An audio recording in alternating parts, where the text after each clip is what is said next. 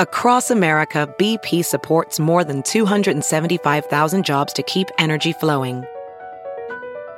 Jobs like building grid scale solar energy in Ohio and producing gas with fewer operational emissions in Texas.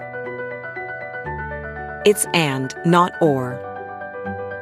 See what doing both means for energy nationwide at bp.com slash investing in America.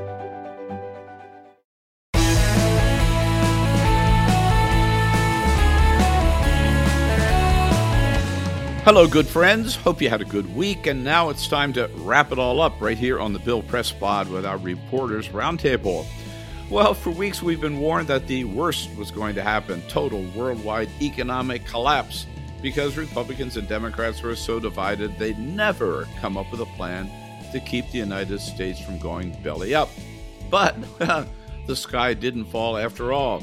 Biden and McCarthy made a deal, it passed the House, it's now passed the Senate and suddenly things look almost rosy for the next two years. So, what happened? Who gets the credit or the blame? Uh, does this mean that bipartisanship is back? And meanwhile, every other week it seems the Republican primary gets more crowded. Last week it was Ron DeSantis and Tim Scott. Next week it's Chris Christie and Mike Pence. How many more are waiting in the wings? And do any of them really have a chance of stealing the nomination from Donald Trump. so much to talk about. So let's jump right into it with today's panel. Ginger Gibson, Senior Washington Editor, NBC News Digital. Hello, Ginger. Thanks for having me, Bill. Gabe DeBenedetti, National Correspondent for New York Magazine. Hi, Gabe. Welcome back. Howdy, Bill. Good to be here. And also from NBC News, political reporter Allan Smith. Hi, Allan. Always a pleasure to be here, Bill. Thank you. Thank you so much. So, uh, you know, for those of us who live on Capitol Hill, there was the uh, smell of jambalaya in the air last night uh, from one household, the Gibson household. Jambalaya in honor of the Senate about to pass the uh, the big uh, deficit uh, debt debt ceiling deal. So, Ginger, how did we go from what was supposed to be the big bang to almost a whimper?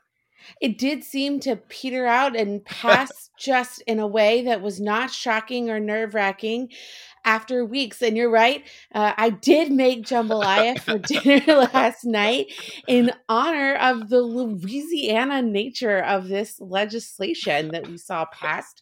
Um, Garrett Graves, one of the lead Republican negotiators from Baton Rouge or from Louisiana, represents Baton Rouge. Shalanda Young, the director of OMB, also from Baton Rouge, one of the top Whoa. White House negotiators. Um, yeah. We know that last week uh, they were in the same room watching the LSU women's basketball team visit the White House, myself included, uh, uh, maybe quite possibly the biggest LSU women's basketball fan that there is. Um, so uh, it had these Louisiana ties that brought them together uh, and that helped them to negotiate this legislation. Uh, but you're right, we spent weeks sort of wringing our hands, very very worried this wasn't going to happen. This unprecedented default. What would happen? The economy would collapse. We would lose thousands of jobs. Um, and they got it done. And they got it done in the most old fashioned Washington way behind closed doors, hammering it out, building personal relationships, building trust, uh, and doing it in a way that they got their members on board. This was one of the most overwhelmingly bipartisan bills we've seen Congress pass that is controversial, right? That isn't naming yep. a post office.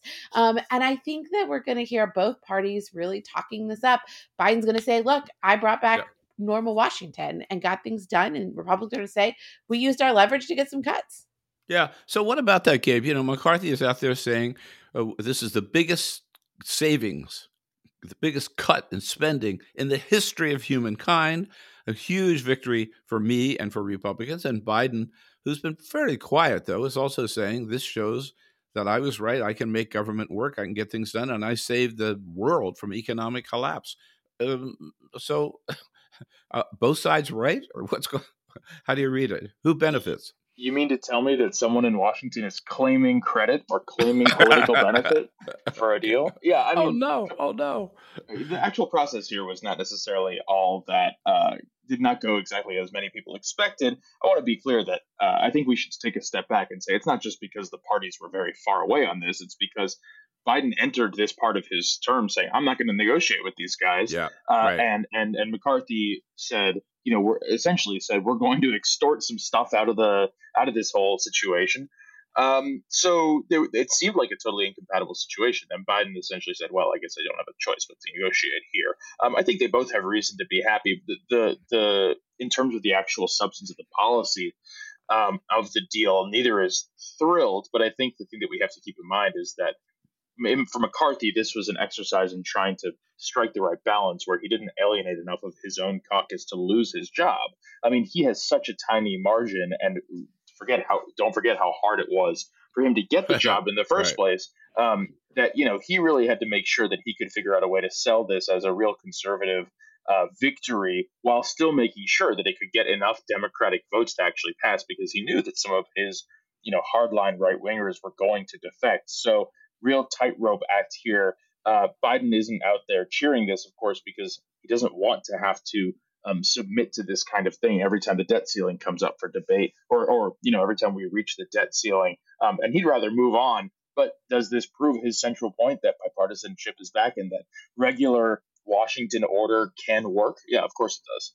Mm-hmm. Um, so, Allan, I guess both of them, right, McCarthy and Biden, can say, um, "Hey, you may not like this deal, but it could have been a hell of a lot worse." Right? on each side. Exactly, and and really that's that's why at least on the surface it it really seems like it's a win for both Biden and McCarthy. Biden because this deal is nowhere near as bad as what some people were projecting it could be uh, in in the weeks running up to this, and McCarthy just being able to get a deal that would be approved by uh, enough members of his caucus to get it through. Um, I, I've I found it interesting that you know when the deal was first made, you saw a lot of these far right members come out and say, you know, he he caved. This is nowhere near what we wanted to get, so on and so forth. And you felt as if that dam could break, but it really did not. Um, there weren't a bunch of additional people who came out after that initial night, um, and you know, this is another instance where you know you you you felt going into it McCarthy might not have had what it takes, but you know he does come out of here with a deal that he can sell. Um, he can talk about the cuts that were made. They did get uh, some stuff out of this that you know can be brought back home and, and talked about on the trail uh, in in these districts. Um, but he also was able to do this in a way where uh, you know Democrats were going to end up voting for it, at least enough of them. Uh, and it's it's not the kind of situation where there's going to be a ton of animosity between the parties, specifically over this now that it's passed. Well, in fact, uh, it could be said, and here is uh, the Democratic leader Hakeem Jeffries pointed out that in the end, um, though McCarthy did take the lead in forcing a deal, that uh, his butt was saved in the end by Democrats who voted for the procedural method to get it to the floor and then provided more votes than McCarthy was able to round up. Here's uh, Leader Jeffries. Earlier today, 29 House Republicans voted to default on our nation's debt and against an agreement that you negotiated. It's an extraordinary act that indicates just the nature of the extremism that is out of control on the other side of the aisle. Extreme MAGA Republicans attempted to take control of the House floor. Democrats took it back for the American people.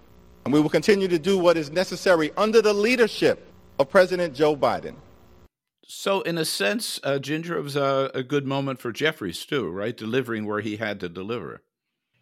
Yeah, I mean, we saw Jeffries keep the caucus together, you know, a little bit of complaining there at the yeah, end, but right. that was expected. We actually thought he may lose more Democrats than he did mm-hmm. um, because of the cut. So I really was able to sh- like coast a bit through his first um, uh, controversy, through his first uh, crisis, maybe. Controversy is the word, crisis is the word. But, you know, I, there will be times for him to have, I think, his Nancy Pelosi moments down the road where you know you're trying to have a leader to leader negotiation in the house or in congress but the president sort of held on to this one and got it done and i think jeffries was able to just stand up and say look we support the president and and for democrats there's so much sort of hand wringing all the time. Um, it's, it's sometimes hard to distinguish is this more hand wringing than usual. Uh, but when they're looking ahead to next year's election, this was kind of a moment to really show what it looks like when they have to sort of like something they don't really love um, and maybe a candidate presidential candidate that they like and they like some of the things he's done but they don't get excited and love um, what it looks like this might have been a little microcosm of that so, by, by the way, I think for the record, we should make sure everyone understands that the vote in the House was 314 to 117 in favor, and in the Senate uh, last night was 63 to 36. So it really wasn't a nail biter. It really wasn't close when it came down to the final vote. Um, but Gabe, you know, the, so it went from oh, the economy is going to collapse to, okay, we'll, we'll save the economy, but Kevin McCarthy is going to lose his speakership as a result of it. That became, you know, sort of the, the theme. Uh, here was uh, Ken Buck from Colorado. Uh, certainly, all the Freedom Caucus members weren't really happy with McCarthy's leadership on this. Uh, so Buck says, um, uh, this isn't the end of it. The Speaker promised that we would operate at 2022 appropriations levels when he got the support to be Speaker. He's now changed that to 2023 levels plus 1. That's a that's a, a, major change for a lot of people. And so I, after this vote, and he will win the vote tonight, but after this vote, we will have discussions uh, about whether there should be a motion to vacate or not. Is that just an empty threat, Gabe? Do you think the Freedom Caucus have that kind of strength, or does uh, McCarthy come out stronger than ever?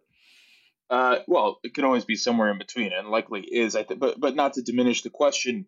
I think that is exactly what McCarthy is sort of staying up at night wondering right now. But there is a pretty big gulf between the far right wing of his party. You know, sort of these. Some of them are fringe members. Some of them represent a little bit more of the mainstream, but certainly these people who are more in the threatening wing, let's put it that way, um, there's a pretty big gulf between them threatening him and actually doing something because trying to uh, get rid of him as speaker may not be very difficult. Trying to replace him as speaker with an actual candidate is the hard part. You know, a lot of the calculus that goes into all of this and it has gone into these negotiations over the last few weeks on the Republican side, the Democratic side too, but to a lesser extent, is who is the political fallout going to you know redound to more more aggressively if this doesn't work? And the republicans clearly mccarthy clearly calculated that you know he could not afford to let the, the country go into default for the obvious reasons but also because politically speaking it would be a disaster for his party. Um, those in his caucus don't necessarily have the same calculus as him but they also understand that if they were to uh, you know try and get rid of him right now and then try to replace him we get an even more extreme version of the you know 15 rounds of voting, uh, questions about the future of the Republican Party.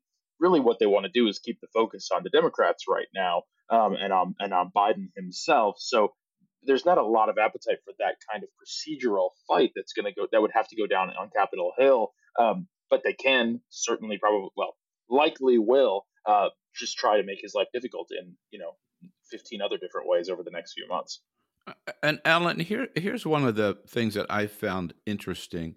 Um, so uh, once a deal was done, Donald Trump came out and said it's a bad deal. Um, Republicans should default rather than take this deal. Ron DeSantis came out and said it's a bad deal, implying that people should vote against it. Mike Pence came out and said it's a bad deal. Republicans in the House should not go for it. And yet, look what happened. What what does that tell us about these big presidential candidates or the party or anything. I don't know if it says more about the presidential candidates than it does the reality that uh, you know the debt ceiling has to be lifted. It is non-negotiable. Um, it is a great point of leverage for the party out of power uh, in in the White House when you know they they have the opportunity uh, to basically use the debt ceiling as the the ultimate leverage point, get some additional things that they would like to see happen. Um, but ultimately, it has to be raised. So if McCarthy is coming out with this deal, um, and he's saying this is this is basically the best thing that we can get, um, for a lot of members, you know, that's basically going to be the final line because not voting for it and actually allowing for the debt ceiling to not be lifted and leading to that default, I mean, that just really is not an option.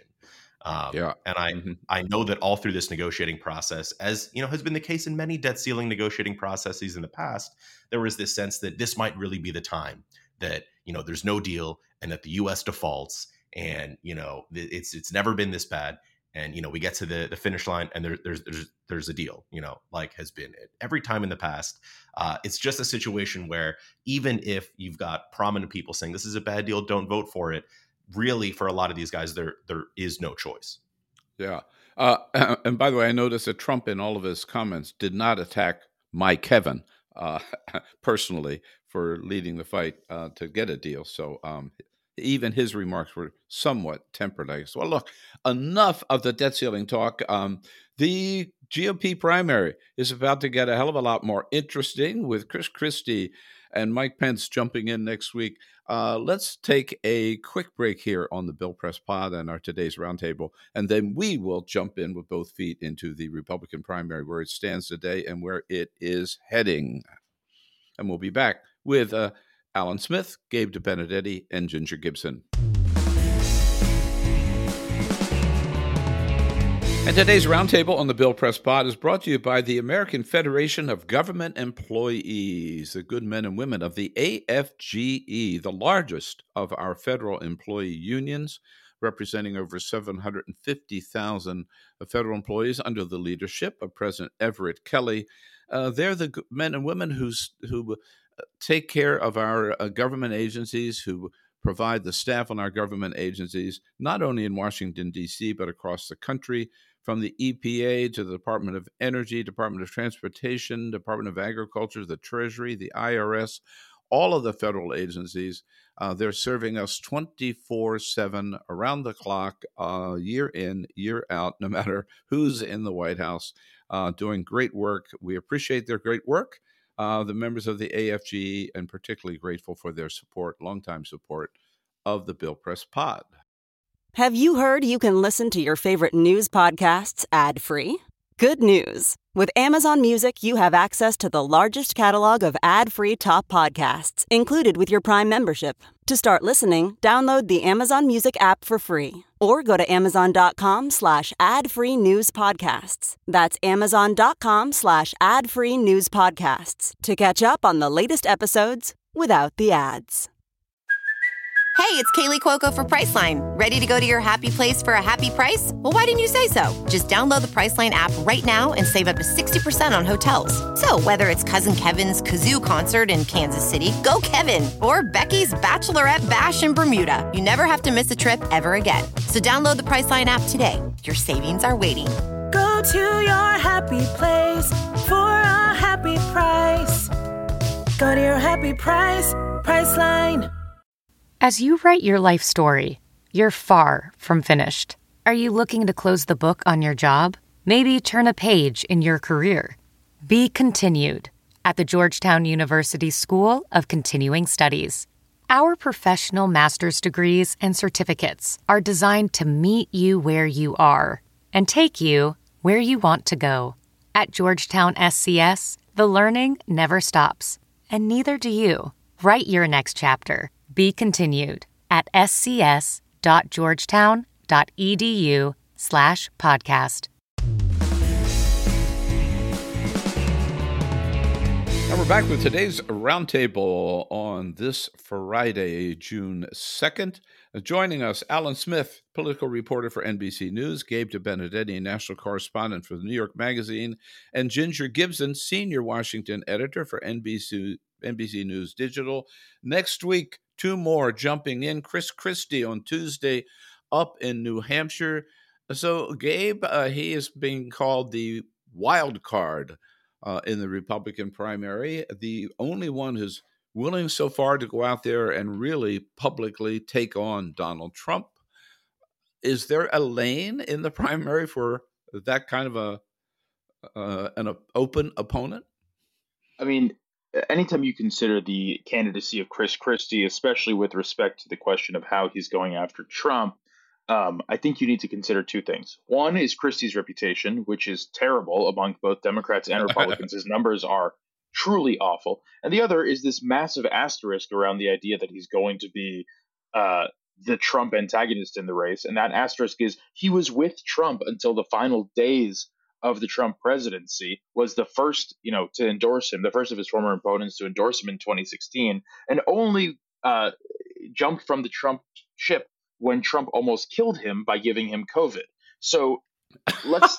I forgot we, we need to be very clear about the idea that Christie is some sort of principled defender of democracy, et cetera, and and opposing Trump for for any reason, uh, or, or or that he's you know been some sort of steadfast Trump antagonist. You know, this is really a problem though that a lot of the folks on the on the Republican side are dealing with, which is that um, they are trying to pick at a non-Trump lane while also having you know immense records of having supported him. Now, you could argue that there are a lot of voters out there who that who that describes that they're going after voters who you know voted for Trump but don't want to support him anymore. Um, it's not totally clear how Christie is going to actually appeal to people personally. But you know, there's been a lot of speculation, and there might be something to it.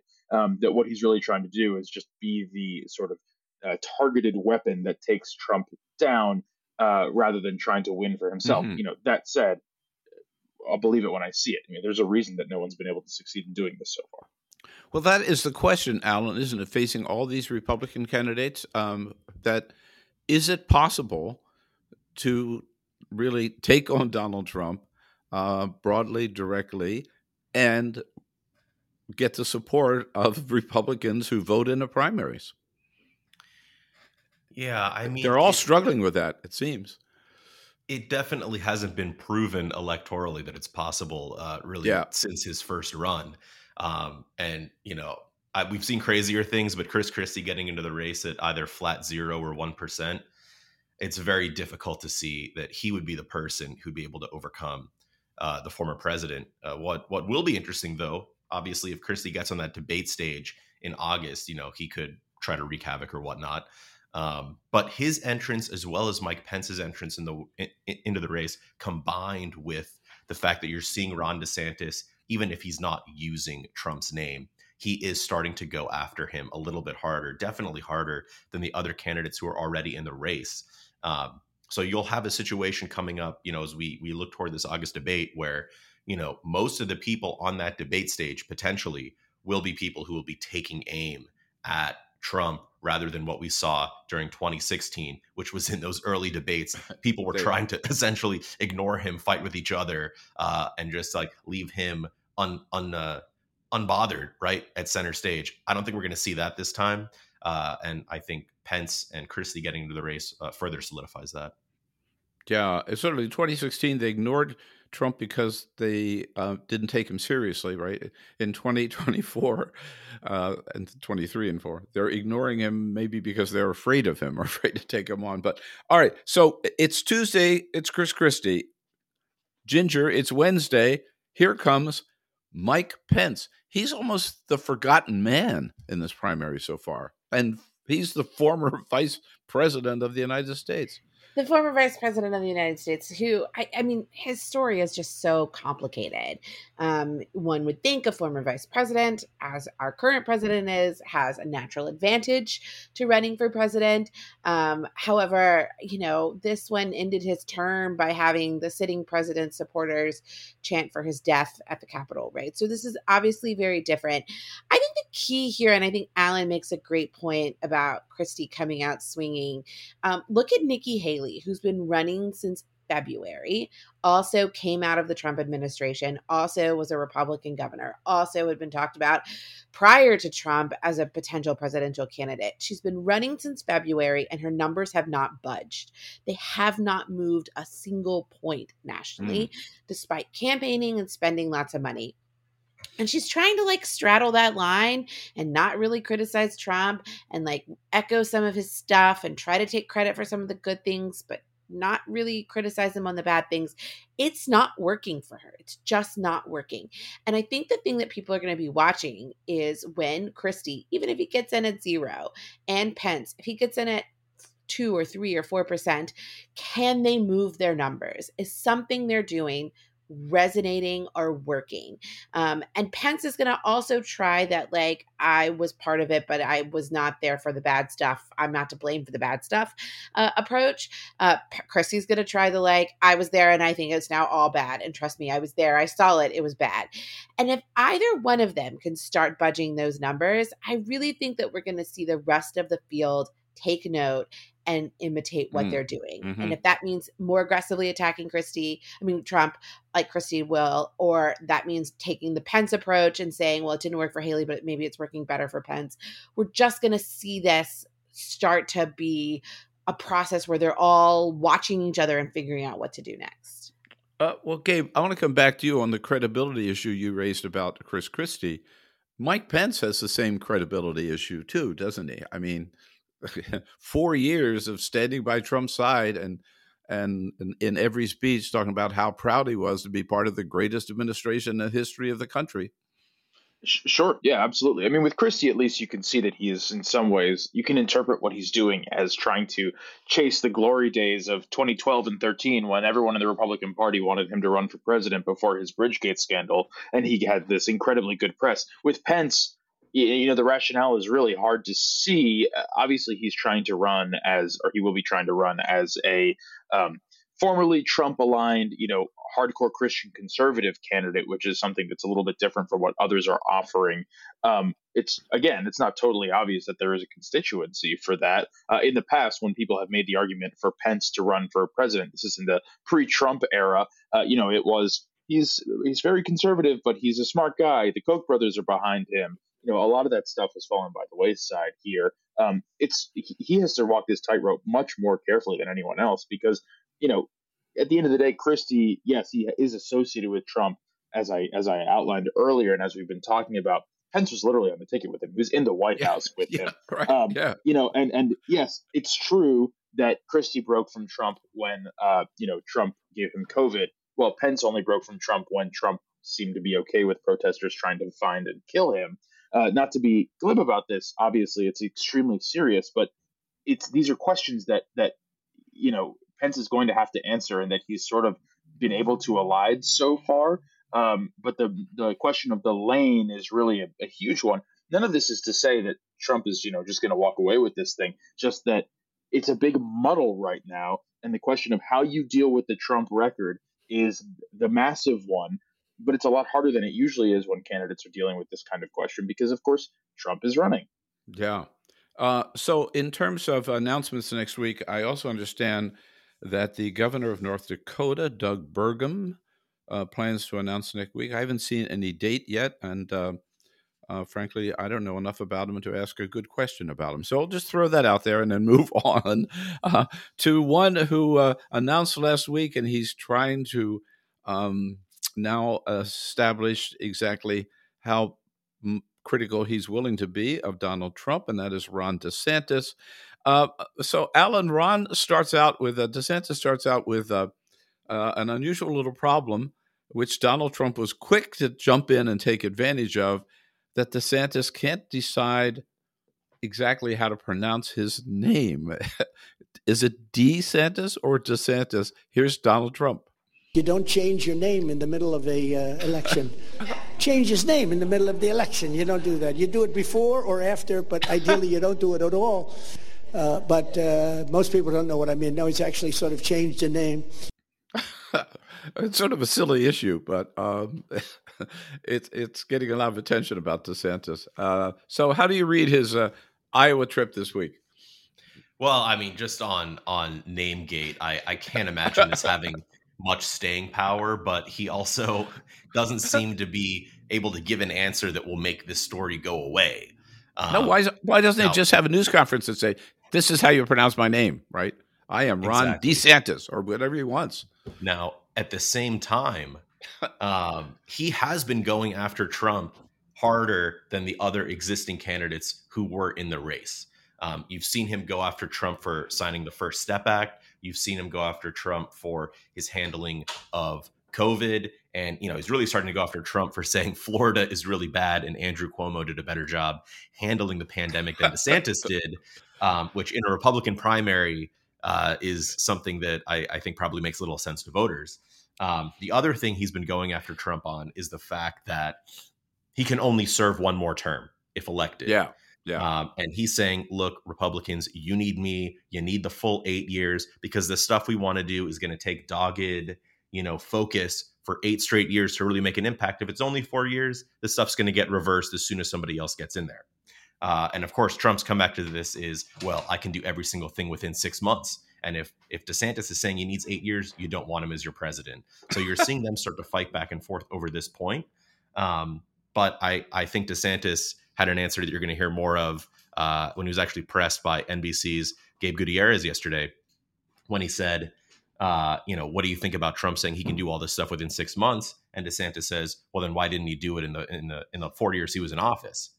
Um, so it's that is going to be a debate. I think we really see play out on a debate stage. You know, if Trump does show up for those early debates, um, I think that's going to be a real focal point. And you know, it's a an issue that we actually have been covering at NBC a little bit earlier on in the cycle is something that you know Republicans were saying this is going to be a focal point for people who actually want to go after Trump. The fact yeah. that he can't serve two terms if elected. It is. I, uh, oh, yeah, go ahead, Bill, Rick. Bill, can I just jump in on the? Uh, Please. Yeah. Uh, I think Allan is exactly right, but let me, as a fellow, uh, you may have remembered my last name. Um, I have some thoughts on the way that they're fighting about these last names. Uh, just to talk about this on the merits, this is insane. Uh, I say my last name both ways depending on the situation that I'm in. It's wow. absolutely not an issue, and the idea that uh, people are reacting so gleefully about the fact that he is for different audiences saying his name differently uh, is just sort of this like weird little ignorance. Uh, not to not to you know overplay it here.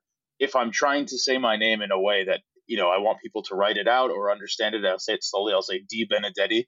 Uh, if I'm just talking casually, I'll say De Benedetti it's not as if DeSantis is trying to secretly hide who he is. Uh, and I will step down from my from my soapbox now. Uh, but that let me just uh, leave my Italian American lecturing there.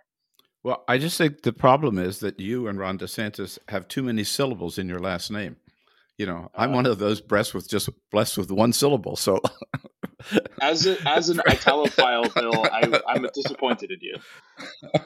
As someone with uh, the last name Smith, I have little room to talk. There, there you go. Uh, but Ginger, does Ron DeSantis is he getting to the point right now where uh, he's going to be more under the microscope and more in the focus? And is he ready for that? For example, one of the things I don't think Allan mentioned that is a line of attack for Ron DeSantis is that Trump didn't fire Anthony Fauci uh, when he and he should have. And and CNN a couple of days ago came up with this little clip of Ron DeSantis in March 2020, right in the middle of the COVID uh, crisis. From Dr. Birx to Dr. Fauci to the vice president, who's worked very hard, um, the Surgeon General, uh, they, they are really doing a good job. It's a tough, tough situation, but, but they're working hard. Praising Fauci and attacking Trump for not firing Fauci, Ginger. I think it's an open question how much the American public wants to go back and relitigate uh, the 2020 response. But I absolutely think this is a thing we're going to hear talked about um, both in this Republican primary and in the general election.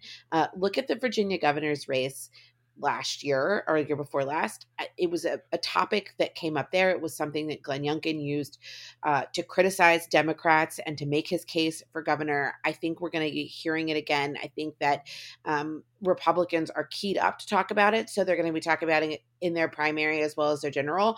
And the general, regardless of who wins, and I think that the, the big um, question here too the overarching thing that we're watching play in this republican primary is how the candidates in the primary and then in the general litigate trump's four years in office how do they talk about that time there um, some of the things like he churned through seven cabinet secretaries in like a year and a half or two years at like you know whereas mm. biden had one mm. like we go back and discuss those things and i think that Republicans are testing out where uh, they can go with those things and where the voters are going to respond positively. And then we're going to have a whole nother round of it come the general election. There were so many deep problems in that White House um, that have been written about and that are known, but we've sort of, I think, all sort of blocked out because they were years ago and we're not dealing with that chaos anymore. And I think we're going to have a real revival of that discussion as as Trump remains the top of the polls and and what a, a, future Trump administration would look like given the way that the last one ended. Mm-hmm. Uh, a little bit of breaking news. I just noticed uh, Department of Labor just announced 339,000 new jobs created in May. Uh, so uh, the economy does keep booming along, um, despite um, still people, some people talking about fears of a a looming recession. No signs of it yet. Uh, so let's go on to the guy who is the top of the ticket, regardless of all these people jumping in. At this point, some 30 or more points ahead of DeSantis in almost all the national polls. Um, and yet, uh, this week, Donald Trump uh, was revealed, CNN, I think, was the first to report that the special counsel, Jack Smith, has a, a now possession of a vid- an audio tape where Donald Trump is actually bragging about or talking about uh, a top secret document that he has in his hand as a former president, knowing he shouldn't have it and can't really talk about it. Uh, and this has a, a, a, document dealing with a possible invasion of Iran. Uh, Gabe is just just one more attack that's not going to have make any difference to Donald Trump, or uh, pretty more serious than that. What do you think? Uh, well, definitely more serious than that because it's not an attack. It's it's evidence that a prosecutor has in a case that doesn't look like it's going very well for the former president. Uh, this certainly seems pretty bad if he's if he is seen to be actively concealing uh, highly classified information um, and and you know trying to get away with um, with with keeping it or, or not letting not letting the government know about it. Uh, this is one of the cases that I think people who are interested in the legal travails of Trump have been really focused on because there's not a lot of getting around the idea that he was you know hiding this classified information that he kept unlawfully uh, from government investigators. If that you know if this follows it to its natural conclusion and he's found guilty, you know that could be a very serious crime uh, that he is that he's found guilty of. Obviously, that's a long way away.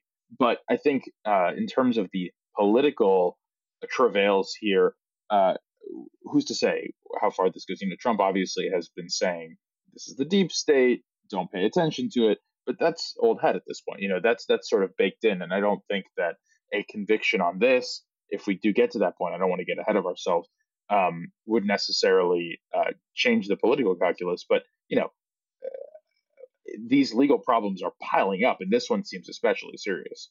And does seem to undercut what has been so far the main defense of Donald Trump, right? Which is he had every right to do this and or, or didn't really know about them. Um, and we'll see how that plays. So um, last night uh, on Fox News, there was a town hall. Uh, Sean Hannity interviewing uh, Donald Trump. Uh, I admit I didn't watch it. I'm not sure how many of us did, but we know Allan Smith did because he was tweeting about it. So Allan, I'm going to tee you up. The Hannity Fox Town Hall last night, uh, Donald Trump. Um, what are the highlights? Well, I'll tell you what. If you didn't watch it, you didn't really miss out because oh, all right. I would say virtually no news was made.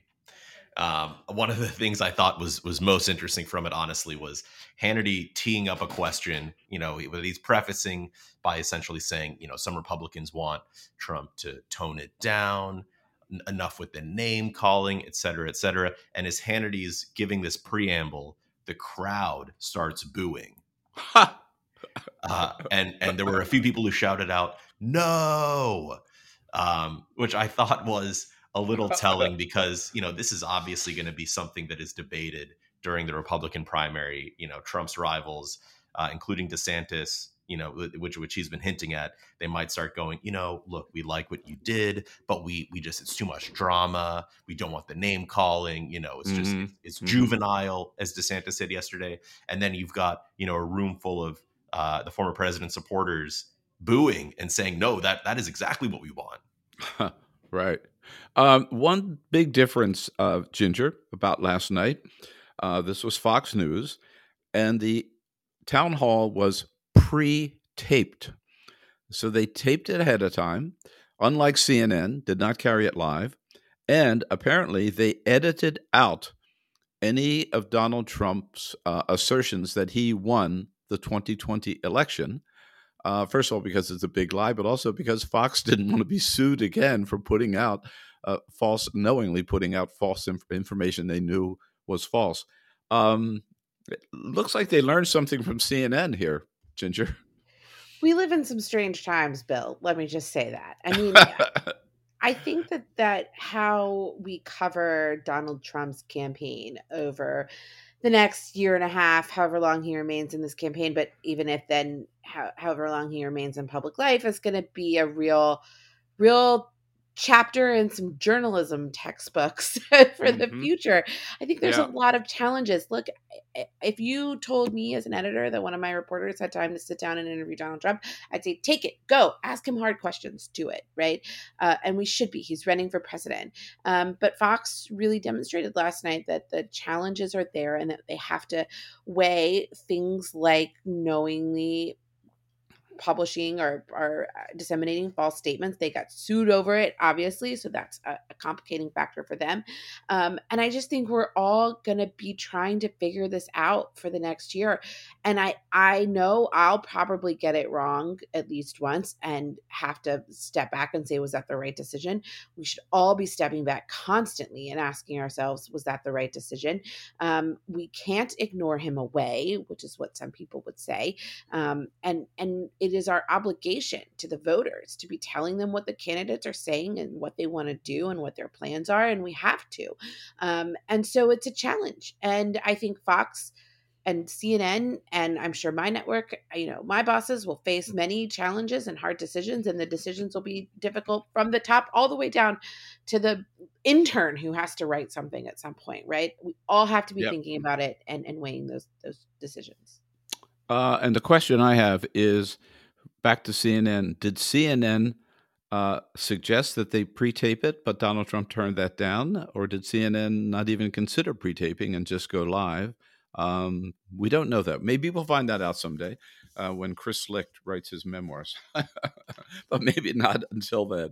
Okay, well, what a week it has been. Uh, it promises to be another exciting week next week, and a big thank you to uh, Ginger Gibson, uh, Gabe Debenedetti, and Allan Smith for walking us through the news of the week. Um, but as great a job as you did, we're not going to let you go before we find out what was the one story this week, either one you were working on, have been working on, your your colleagues covered, or just something you happened to catch that really caught your attention um, more than anything else. Um, so where do we go? Hey, Gabe, how about starting us off? Yeah, absolutely. I'm going to start uh, with a story that I was reading and rereading and rereading yesterday uh, in the New York Times um, about a, a, lovely stretch of historic Georgetown, uh, D.C. The headline of this story is When the Neighbors Don't Share Your Vision, and that vision involves Transformers statues. Uh, to make a long story short, a very wealthy Georgetown professor has decorated the outside of his home in central Georgetown, Washington, a very lovely, quiet, historic area, uh, with two massive Transformers statues from the Transformers movies, uh, and it is uh, truly a delightful story. Um, that I really want to just highlight. I want to suggest that everyone read it and it, it, highlight one quote that that that's deep in the story, um, referring to the characters themselves. Um, one of the advocates of this professor says people have misunderstood the issue.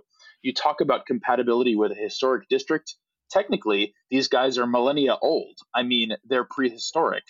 Uh, so, you know, I, I, just really want everyone to read this thing and, and reread it and frame it. Well, all of my friends in Georgetown uh, are alarmed about this, uh, uh put or, or not alarmed about it, but everybody's talking about it. So that was a that was a big story. Allan, what caught your attention?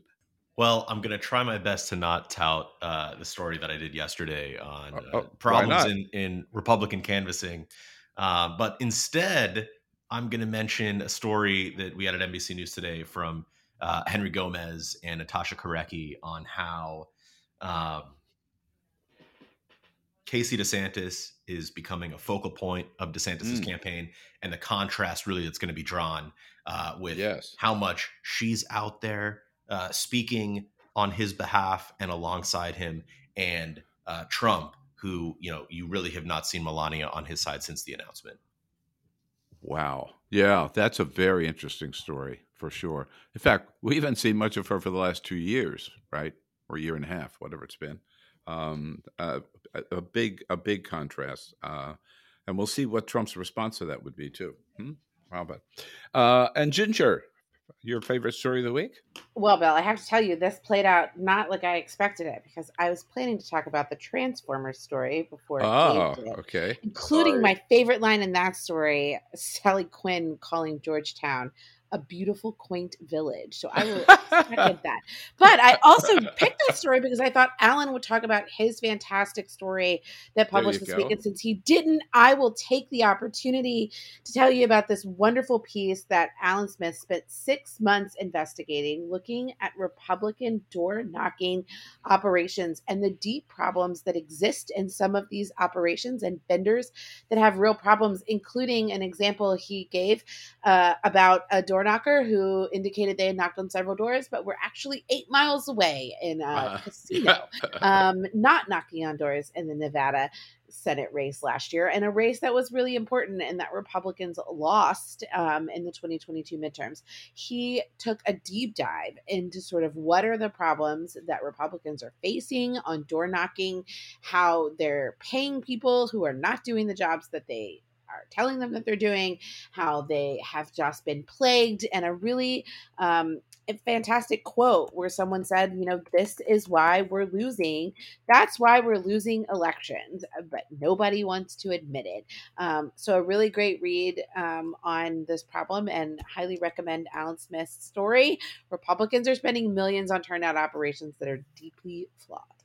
That was a great story, Allan. I must say, I have walked, uh, I have knocked on thousands of doors as a political volunteer, and um, without getting paid one dime for any of it. And I think once you start paying so-called volunteers, either to make phone calls or to knock on doors, uh, or to collect signatures for an initiative or something like that, you are bound to get in trouble because w- once money's involved, you're going to have people cheat at the system. And Allan pointed out that is very much, very much going on these days.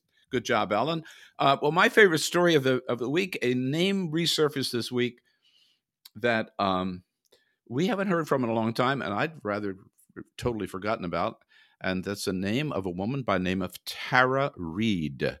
We first heard about her in 2020. She's a woman who came forward and accused uh, Joe Biden, then a United States senator, of sexually, I don't know whether assault was the word she used, but taking advantage of her in a hallway when he was a United States senator and she was an intern working in his office. The president denied it. She was kind of discredited at the time, and nothing ever happened to that. She resurfaced yesterday because two days ago she announced that she was abandoning her United States citizenship and becoming a Russian citizen. She was defecting and going to join um, uh, Vladimir Putin as a citizen of Russia. She's long, a longtime fan of Vladimir Putin, has been tweeting about what a strong man he is. So, to that sense, maybe it came as no surprise. I am not um, one who engages in conspiracies, but I know some people will be saying, ah, maybe she was a Russian agent all along. Hmm. Just throw that out there and leave that for you to ponder. Uh, and with that, again, a big thank you to Ginger Gibson, senior Washington editor at NBC News Digital, Gabe Debenedetti, national correspondent at New York Magazine, and Allan Smith, political reporter for NBC News. Thank you, guys, and thanks to all of you for joining us uh, here on the Bill Press Pod and today's Reporters Roundtable. Have a great weekend. Come back Tuesday for the next edition of the Bill Press Pod. We're going to be talking with Stephen Vladeck, a professor from the University of Texas, who's written a very important new book about the shadow docket, pointing out that some 98% of the work of the Supreme Court happens in the shadows, in the dark, in the middle of the night. We don't know anything about it, and these are consequential decisions. It's the latest big scandal, I think, to hit the United States Supreme Court, and we'll be talking about that with Steve Vladeck on Tuesday. We'll see you then for the next edition of the Bill Press Pod.